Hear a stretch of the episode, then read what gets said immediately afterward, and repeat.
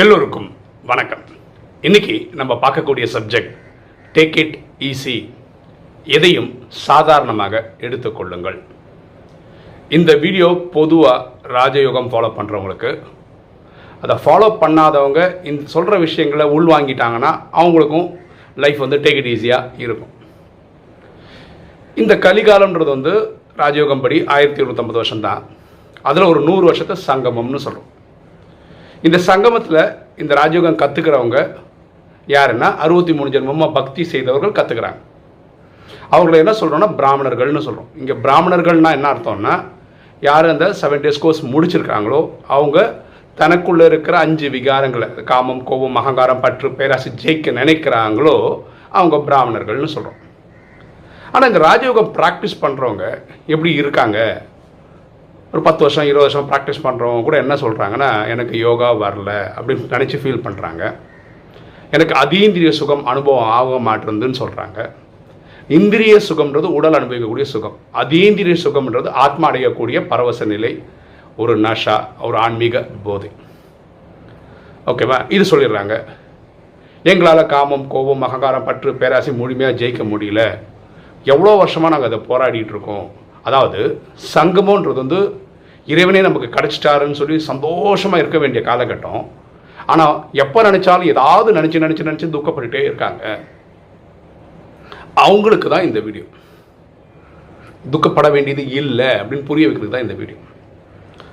So நம்ம புரிஞ்சுக்க வேண்டிய விஷயம் என்ன நம்ம வந்து தூய்மையாவதுக்கு ட்ரை பண்ணிட்டு இருக்கோம். இறைவன் எப்பவுமே தூய்மையாக இருக்கார். அவர் எப்பவுமே தூய்மையாக இருக்கிறது எப்படின்னு நீங்கள் புரிஞ்சுக்கிட்டீங்கன்னு வச்சுக்கோங்களேன். நீங்களும் ஈஸியாக தூய்மையாகிடலாம் அவர் அதுதான் டெய்லி அதை ஹிண்ட்டு கொடுக்குறாரு. அது புரிஞ்சிக்கக்கூடிய சக்தி நமக்கு இருந்தால் நல்லாயிருக்கும்.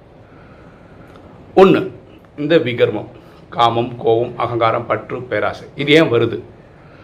ஏன் வருதுன்னா நம்ம இந்த உடல்லாம் நடிக்கிறதுனால வருது. ரெண்டாவது ஆத்மாவோட கலை பன்னெண்டுக்கு கீழே வரும்போது தன்னை ஆத்மான்றதை மறந்துடுது உடம்புன்னு புரிஞ்சுக்குது அதனால இந்த விகாரத்துக்குள்ளே போயிடுது. பரமாத்மாவுக்கு ஏன் விகாரம் இல்லை? ஏன் இல்லைன்னா அவருக்கு உடல் கிடையாது. எப்பவுமே சாந்தி தந்தில் இருக்கார? அவர் பிறப்பிறப்பில் வரது இல்லையா. ஸோ உடல் இல்லாதனால அவருக்கு என்ன சொல்கிறது விகாரன்ற கான்செப்டே கிடையாது.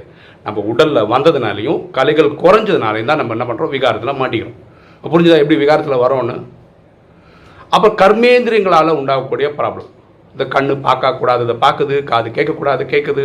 இல்லை வாய் பேசக்கூடாததை பேசிடுது படிக்கக்கூடாததை படிச்சிடுது தொடக்கூடாததை தொடணும்னு நான் தோணுது. ஓகே அப்போ கர்மேந்திரியங்கள் எப்படி வந்தது? இந்த உடம்பு இருக்கிறதுனால கர்மேந்திரம் வந்தது. எகைன் உடம்பு தான் காரணம். கர்மேந்திரியங்களால் நடக்கக்கூடிய தவறுகளுக்கு. பரமாத்மாவுக்கு ஏன் நடக்கலை நடக்கல? பரமாத்மாவுக்கு உடல் இல்லை. கண்ணு மூக்கு வாயின்னு கிடையாது. அதனால் அவர் எப்பவுமே தூய்மையாக இருக்கார். அடுத்தது நிலம் நீர் காற்று ஆகாயம் நெருப்பு இதெல்லாம் சொல்கிறோம் இல்லையா? பஞ்ச தத்துவங்கள். அது கூட நம்மளுக்கு இப்போ கஷ்டப்பட்டுனே இருக்குது வெயில் அதிகமாக இருக்கும்போது நம்மளால் பாருங்களேன் வேர் தான் நான் வீடியோ போடுறேன். இல்லை? அப்போது அது நம்மளை படுத்துது. இந்த இந்த உடலே பஞ்ச தத்துவங்களால் ஆனது தான் இந்த பஞ்ச தத்துவங்கள் இப்போ வந்து ரொம்ப கொடுமையாக இருக்கு.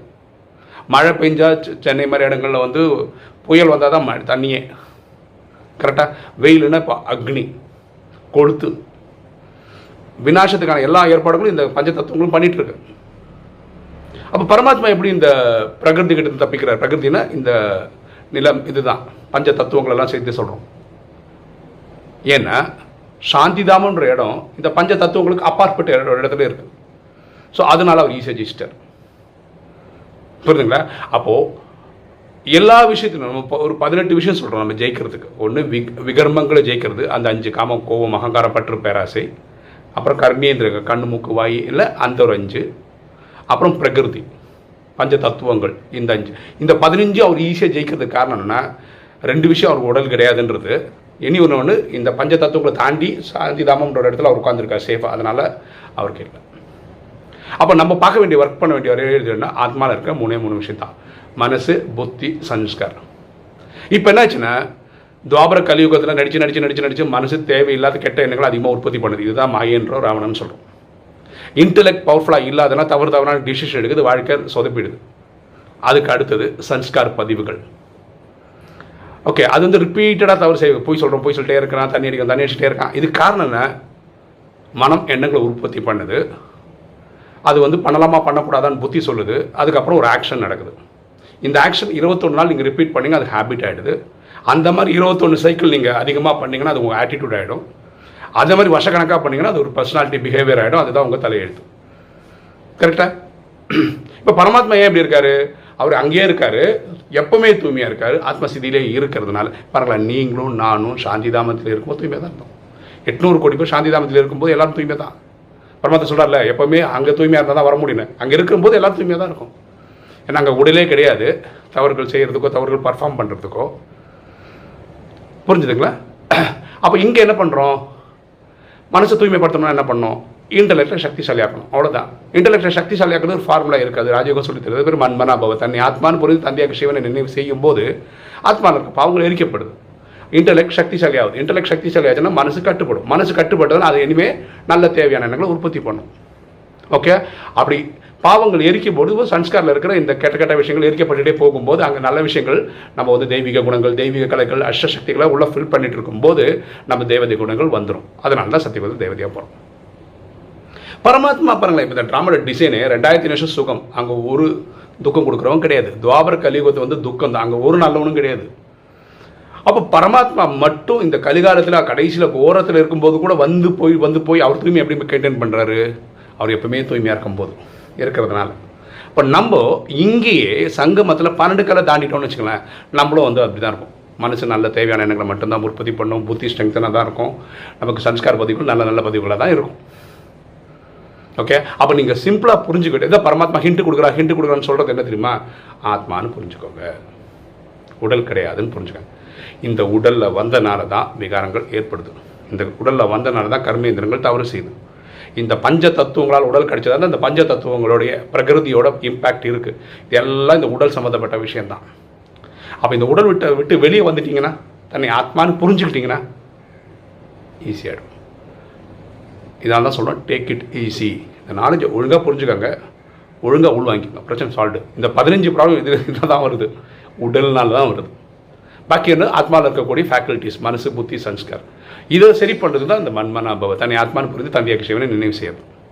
இப்போ புரியுதுங்களா? அப்பா ஏன் எப்பவுமே தூய்மையாக இருக்காருன்னு உடல் எடுக்கிற விஷயமே பண்ணுறதில்ல அவர். நீங்களும் நானும் சாந்திதாமத்தில் இருக்கும்போது தூய்மையாக தான் இருந்தோம். ஏன்னா அங்கே உங்களுக்கு எனக்கு உடல் கிடையாது. ஆத்மா வெறும் ஆத்மா இருக்கும்போது நடிக்காது. மனசு எண்ணங்களை உற்பத்தி பண்ணாது. பாருங்கள் பரமாத்மா எப்படி வராரு? பரமாத்மா வந்து சீசன் வந்து அக்டோபரில் ஸ்டார்ட் ஆகும். ஏதோ ஒரு குறிப்பிட்ட நாள் ஈவினிங் செவன் தேர்ட்டிக்கு வராருன்னு வச்சுப்போம் ஒரு எக்ஸாம்பிளுக்கு இன்னையிலேருந்து அக்டோபர் போகணுமே அப்படின்னு யோசனைலாம் அவருக்கு வரவே வராது.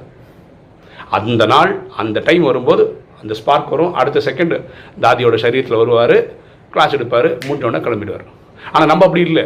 நம்ம அக்டோபரில் ஒரு டேட்டுக்கு டிக்கெட் போட்டுருக்கோம்னு வச்சுக்கோங்க. அக்டோபர் போனோம்ல அக்டோபர் போனோம்ல கேலண்டரில் பார்த்து நேரம் அதுக்கு ரெடி பண்ணுவோம் எல்லாம் பண்ணிருப்போம். மனசு எண்ணங்களை உற்பத்தி பண்ணிட்டே இருக்கும். ஸோ மனம் எண்ணங்களை அதிகமாக உற்பத்தி பண்ணுறதை குறைக்கணும். அதுக்கு தான் நம்ம ராஜயோகத்தில் இறைவனை மட்டுமே நினைவு செய்துட்டு இருக்கோம்.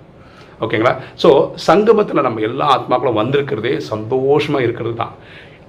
பாருங்களேன் இந்த ஐயாயிரம் வருஷத்தில் இறைவன் கூட ஸ்பெண்ட் பண்ணுற டைம்ன்றது இந்த சங்கமம் மட்டும்தான்.